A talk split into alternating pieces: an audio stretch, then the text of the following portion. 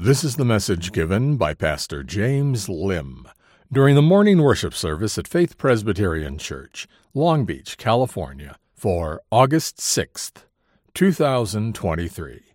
The title of the message is Things to Think About. Now we continue uh, in our morning series through um, Paul's letter to the Philippians. We are coming uh, closer and closer to the end of the book, and I hope that you've been blessed as we've been going through it, uh, as I have in preparing these messages.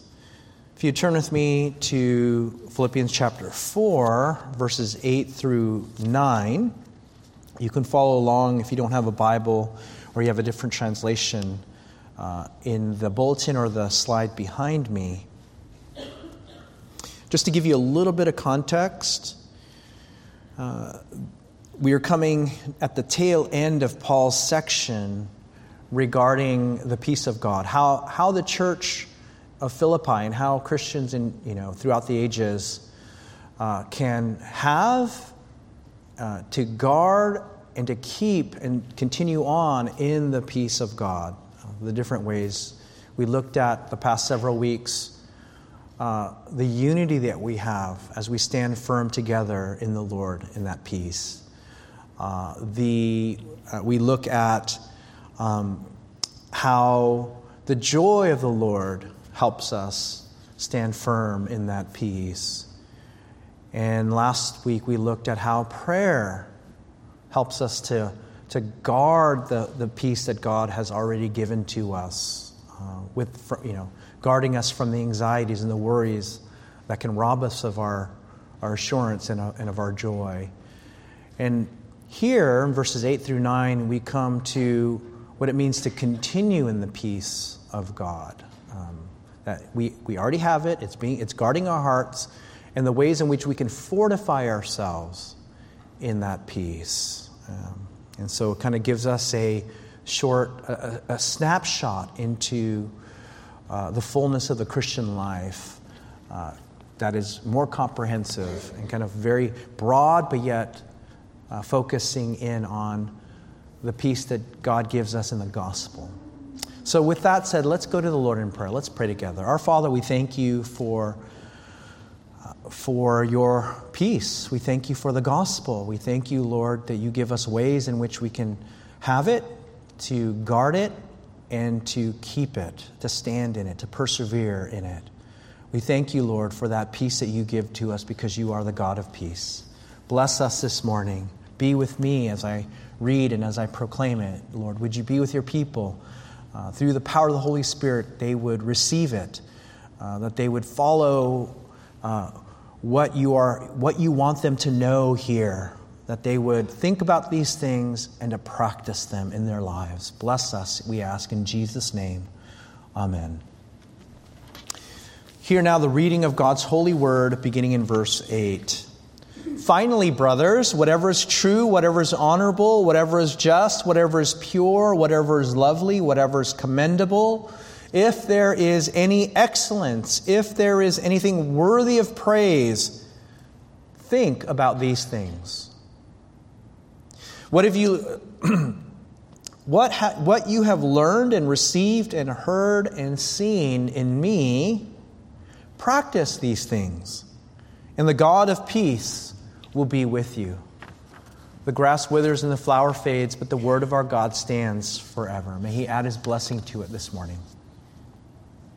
Our thoughts matter. They shape who we are and how we should live. As a man thinks in his heart, so he is, the writer of Proverbs says. Uh, we are what we think. Descartes wasn't wrong when he said, I think, therefore I am. Maybe a Christian spin on that idea is, I think, uh, therefore I live.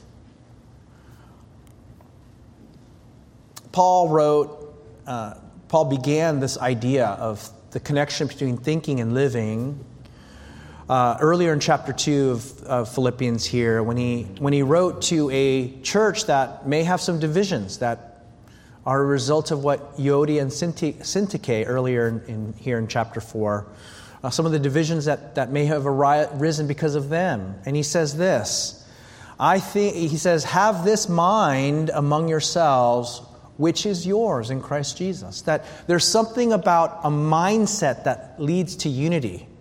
There's something about a mindset that contributes to peace and, and, and perseverance in the Christian life.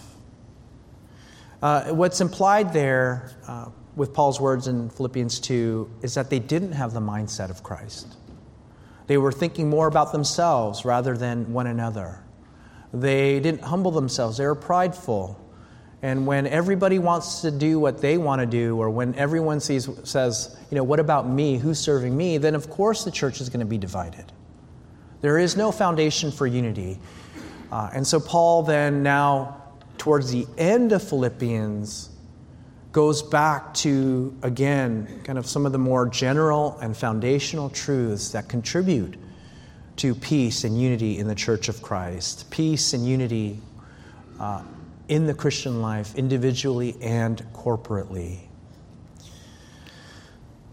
And so he concludes here then this section with the importance of Christian meditation and imitation. Uh, the importance of Christian meditation, thinking about these things, and Christian imitation, practicing these things as you've seen them uh, in Paul, uh, and how they keep us, sustain us, help us to persevere in the peace of God. So let's see why thinking about these things uh, this Christian meditation that Paul is advocating for, let, let's see why they're so important for us as individuals and as Christians. If we are to continue in the peace of God, we must engage in Christian meditation. Right? This isn't like the kind of the New Age, you know, kind of Buddhist or uh, you know Hindu or, or maybe like uh, kind of the the pop uh, spiritualism that we see in our uh, culture. You know, meditation meaning emptying out your mind. I mean, if you empty if you empty out your mind, your mind is going to be empty. How's that going to help you? Are you going to forget everything? No. What Paul is is talking about here is Christian meditation in which we push out bad thoughts, push out negative thoughts by meditating on and, and putting in good thoughts Christian thoughts, godly thoughts. And so then here, beginning in verse 8, he lists six virtues, you know, with, over the greater umbrella of what is excellent, what is worthy of praise. Here are the six virtues that will help you meditate on, on godly things that will shape who you are, shape how you live, and give you assurance in the Christian life so that you would have peace. So he says, think about them uh, and, and, keep on thinking about them. See, see what he says there in, in verse at the end of verse 8? He says, if there is anything worthy of praise, think about, think about these things. And, and the word that he uses there for, for think is the idea of continuing to think, meditate. It is kind of where we get some of that is uh, keep on thinking about it, chew on it, in other words. Internalize them, meditate on them. Let them shape the character of your mind and of your thoughts. Right? Paul, throughout the New Testament, always kind of points to taking every thought captive to the obedience of Christ. That there is a Christian way in which we shape our minds, where He shapes our minds by the way that we think. And when, we, when our minds are shaped, when our hearts are shaped as we meditate on those truths, on those beautiful things, then it's going to shape us in such a way that we're going to live in that character that we have been shaped for. So let them shape the character of your thoughts in order then to shape the character of your lives, the character of who you are that leads to how you live. And so let's look at each of them. Uh, i wish I had way more time, but I'm going to try my best to, to give a general overview so that you have something to grab onto so that you can meditate and think on these things. So, first, we must meditate on whatever is true in contrast to what is false. I think we sometimes we take this for granted. Uh, I think maybe we think that um, truth is whatever we believe it to be or whatever we want it to be, but there's an objective a standard for what truth is, uh, not just in general, but also in, in, in our Christian lives, that arises from the scriptures. This is the foundation of all Christian thought because Jesus says, I am the way and what? The truth and the life. That this is the foundation for, for everything in the Christian life. Is it true? And just to, just to make a little remark, sometimes I think in our postmodern, more contemporary culture, people want to find a religion, people want to have some kind of relationship with this amorphous God, not based on whether it's true, but whether it works. For the Christian faith, what matters most is whether it's true.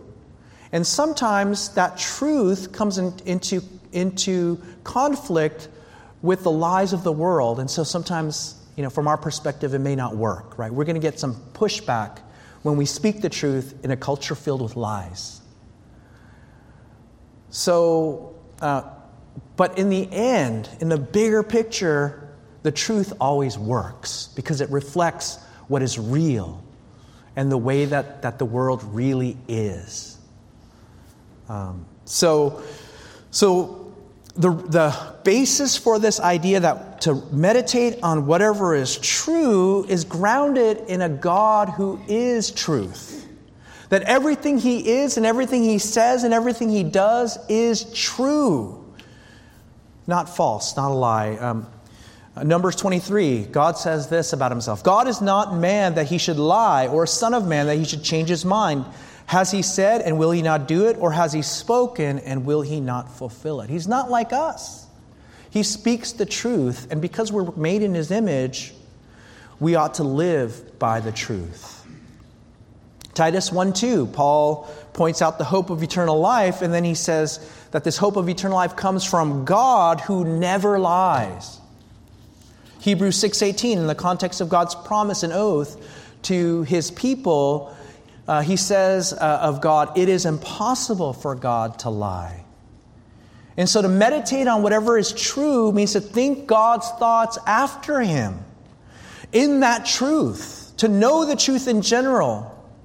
Uh, by seeking after the truth and doing your best to recognize truth, in contrast to lies, half truths, and and uh, deceptions. So, friends, brothers and sisters, what this means is you have to be able to discern and distinguish what is true in order to understand what is a lie. Because if you don't understand what's true, whether in general life, uh, you know, two plus two equals four, uh, just think of anything that, that, uh, that you know is true, so that, in, and including biblical truths, right? that uh, there is a God who is Father, Son, and Holy Spirit, three persons, one Godhead, who made the universe, who made the world and made us, right? Who, who because of the fall of Adam, Adam and Eve, and all have sinned and fallen short of the glory of God, He redeems us from our sins. He redeems us from the punishment and guilt that we deserve. And so he sent Jesus into the world, a, a real human being uh, who, who incarnated himself in our humanity so that he could live in our place and die in our place and rise again so that we might rise uh, in him. Uh, that all the, the, the, all the intricate various truths upon which the gospel stands and falls, we have to, to know it as truth so that then we can recognize a lie when we see it. And so it's incumbent upon all of you, all of us, to be able to to know the truth inside and out. Uh, or else we will be um, we will be susceptible to the lies because we don't know what's true.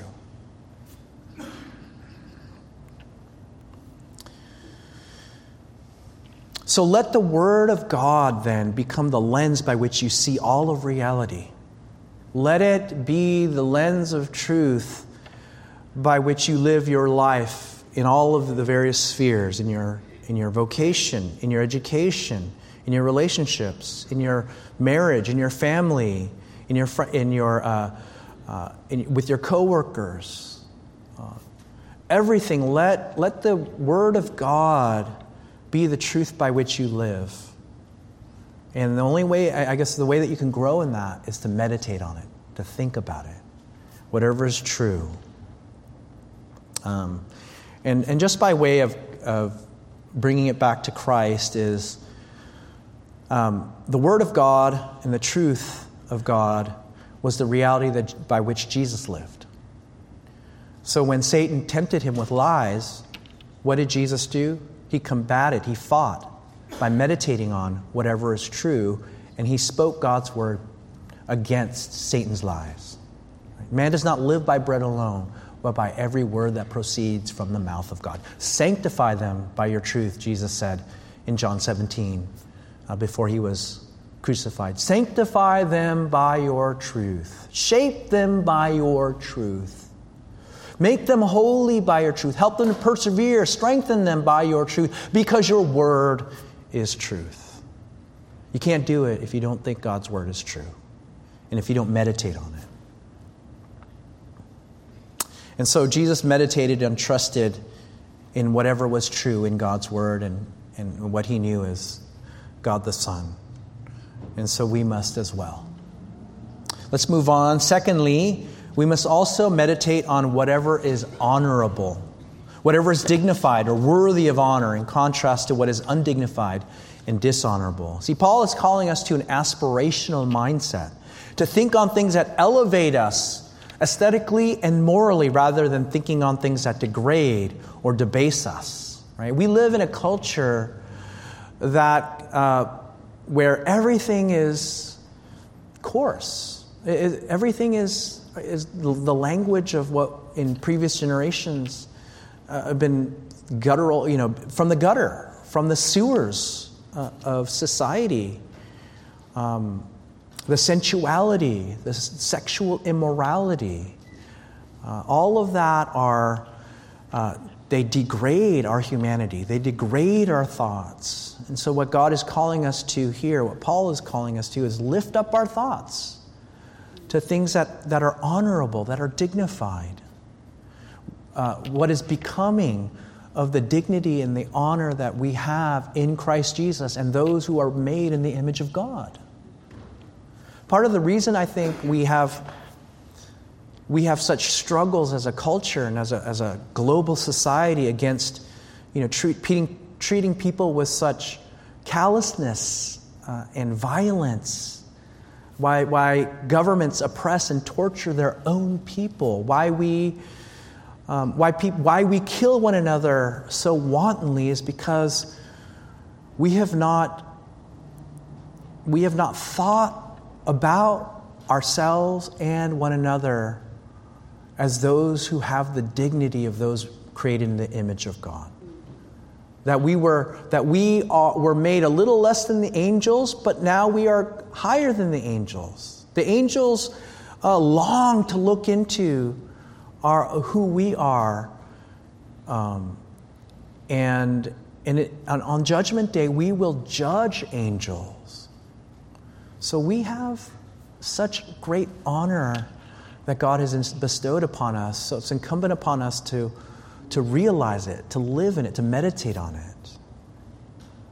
If we have been raised with Christ, Paul says in Colossians 3, then seek the things that are above where Christ is seated at the right hand of God. That's, what, that's really what, what Paul is saying here is just meditate on the honor and the dignity of, of Jesus and who you are in him.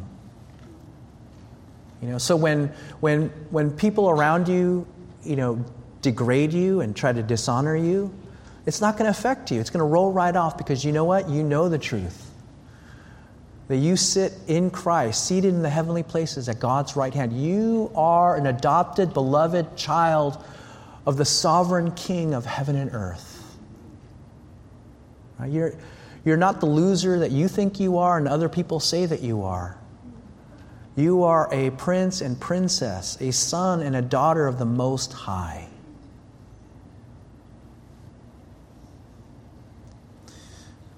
we also have to meditate on whatever is just, right? What, uh, whatever is right, whatever is, is, is, uh, is good, right? Versus morally what is evil and wrong.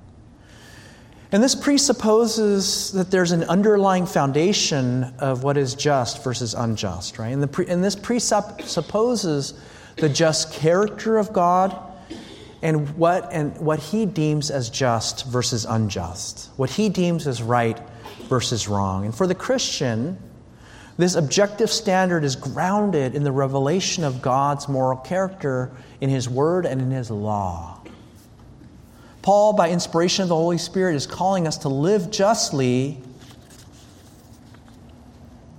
And now he's, he's, um, now he's telling us not to, that we don't have to be perfect, but we need to know right from wrong in order then to repent of the wrong that we've committed, the sins that we've committed, and to receive that forgiveness and to change, to, and for the Holy Spirit to change us so that we might live justly, to live holy uh, and righteously. Because that's really why Jesus saved us. Jesus, who was righteous, died for the unrighteous to bring us to God so that we might be righteous and then live righteously as we are becoming more and more righteous in Christ. Um,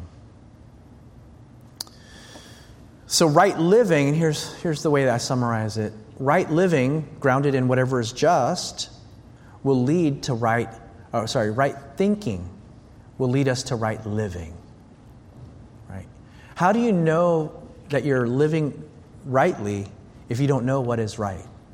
And so we have to, we have to grow in that area, to meditate on it, whatever is just. Um, and then, uh, just as an apologetic aside, uh, if, if, uh, if you come across, or you maybe you're, you're a skeptic who doesn't believe uh, in God's existence, or maybe you're agnostic, but yet at the same time you believe that there is such a thing as justice. You see the oppression and the, and the evil uh, uh, throughout in our own culture, in, in our government, throughout the world, and you protest against it and you say, you know, we want justice against this uh, injustice that, that so and so is experiencing. You have no, you have no standard for what justice is if you don't believe that there is a God of justice who reveals what is right and wrong. Um, or in our, in our morally relativistic society, you know, if right and wrong is a matter of opinion or of culture, then, um, then you also have no, no uh, ground to stand upon to call anything right or wrong. That's just your perspective. And so, why, why are you trying to impose what you believe is unjust on the rest of us? Right? The reason is because you, you know that there's an objective standard of what is right and wrong. And so you concede that ground to the Christian. And what we're saying is yeah, there is an objective standard that measures all other, uh, what other people's opinions. And so um, the only reason why someone can protest an injustice is because deep down inside there's a God who reveals what is just. And, uh, and you're just not giving God that credit. So. Uh, we also have to meditate on whatever is pure, right? Moral purity in thought, word, and deed. Again, this is the realm of sanctification and growth and holiness of life. And because God is pure, because He is light and there's no darkness at all in Him, uh, we, God calls us to be holy just as He is holy. And so the way that one of the ways that we do that is to meditate on whatever is pure rather than whatever is evil and, and defiled. Um, and, and so what that means is that we have to surround ourselves with things that tend towards that kind of purity. Um, it, it, maybe it will, it will force us to sacrifice uh, seeing those television shows, those movies, those books, uh, to engage in, in uh, conversations that have at its core something pure rather than what is defiled and coarse and ugly. Uh, fifthly, we have to meditate on whatever is lovely. This is the only place in the New Testament where, where this word is used. And I think Paul is, is uh, referencing an, a moral and aesthetic loveliness uh, in general, something that is just so lovely that you can't help but embrace it, to want it, to desire it. And I think that loveliness is grounded in God's grace, glory, and beauty and so, what, God, what Paul is calling us to is to meditate on the loveliness of God in his loveliness in Christ and the loveliness of his grace that is, that is given to us who are unlovely, who are unlovable. That therein lies the paradox of loveliness is that God loves the unlovely. Meditate on that. Uh, when, when somebody treats you badly and you don't love them, uh, when you've been sinned against, uh, when your thoughts are, are unlovely and you know that God loves you. It also means thinking about the loveliness of just the beauty of God's creation. A sunset over the Pacific Ocean, all the, the strands and layers of color uh, at the Grand Canyon, the loveliness of a mother just enjoying laughing with her newborn child, uh, the loveliness of a father working his hands to the bone, working 16 hours a day to provide uh, rent and food for his family.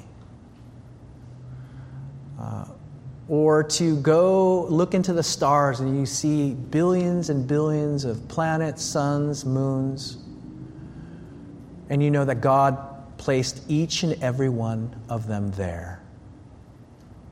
All the galaxies, all the universes, including our own, and He made us in the midst of it all and it's all lovely, it's all beautiful. Meditate on that. And then the last virtue is whatever is commendable, whatever is worthy of admiration. Paul is calling us to think about how others see us so we might glorify God in how we live. And if we don't live godly Christian lives, if we aren't meditating on whatever these, all of these, these uh, virtues are, then we're going to meditate on, on the opposite. And if, we, if the thesis is true that we are, we live as we think, then our lives are going to reflect our lack of meditation on these virtues, and, and we're going to meditate on these vi- on vices. And we're going to live lives that reflect badly upon the Lord. And there's nothing to commend in all of that. Um, and what this also points us to is the idea of thinking about things so that God can have all the glory in your life. I wonder if we do that. If our thought life, if we think about our thought life as a way to worship the Lord, to give Him glory, You can, and you should, and you will. Uh, this just points us to the importance of one's thought life, how, how, how important it is, and the ways in which we forget the power of a thought in our lives. Dr. Aaron Beck, uh, the father of modern cognitive behavioral therapy, tells the story of how he came to, to, to come to this idea of cognitive behavioral therapy. And, and he tells a story um, prior to the 1960s, he was a Freudian psychoanalyst. So he kind of um, he kind of heard people's you know, anxieties, and then he would try to find a root cause that, that, from which that thought came, and then they would analyze why they think that way. But one day in, in 1960, a lady came up to him, or, or uh, one, of his, one of his female patients came to him, and she had a hard time connecting socially with people. And she, she shared like the mindset. She said she, you know, she had these intrusive thoughts that nobody loved her, nobody cared about her. She's all alone and she's a loser. And at that moment, uh, Dr. Beck was like, you know what, I'm going to, let me just try something different. And so what he did was he went, he said, uh, tell me uh, why you feel that way. Tell me the evidence that what you're saying is true. And so, t- so during that time, she started, they started to write a list of, of about a dozen people who obviously and, and for sure loved her and cared about her. And, and what, what, what they realized was that these intrusive negative thoughts were causing her to be anxious and driving the way that she lived her life. She was living by these thoughts that were not real, that were not true. And so Dr. Beck says, well, you know, you don't have to believe those, what you think. Sometimes our own thoughts uh, do us wrong and they lie to us. So challenge it. He says, don't trust that negative thought. Challenge it. Test it to see whether it's really true. And thus began modern cognitive behavioral therapy. Uh, and that's and the CBT only touches on the surface, right? It's just kind of like an outward behavioral modification. But the gospel, the power of God and His grace, goes so deep into who we are and explains how we think and, and how we can be transformed in the deepest uh, ways in which we live. Uh, I think Paul is giving us cognitive gospel therapy, cognitive gospel transformation to contradict the lies that we tell ourselves and to fight those na- negative, sinful thoughts with the excellent things of God and of His gospel. What is true, honorable, just, pure, lovely, and commendable. Think about these things. Fight the lies that you tell yourself, and to trust and believe these excellent things that God has told us about ourselves. And it is that truth and that loveliness of who we are and what we have in Christ forgiven, accepted, adopted, beloved by the Father. We have every spiritual blessing in the heavenly places, who loves us by his grace, that we don't have to earn his love because we already have his love. And everything we do, we don't do because we want to make God love us more or less, but because he already loves us in Christ. That will free and change everything in our lives. If we would only go back to that. What does the gospel tell me as true versus the lie that I tell myself?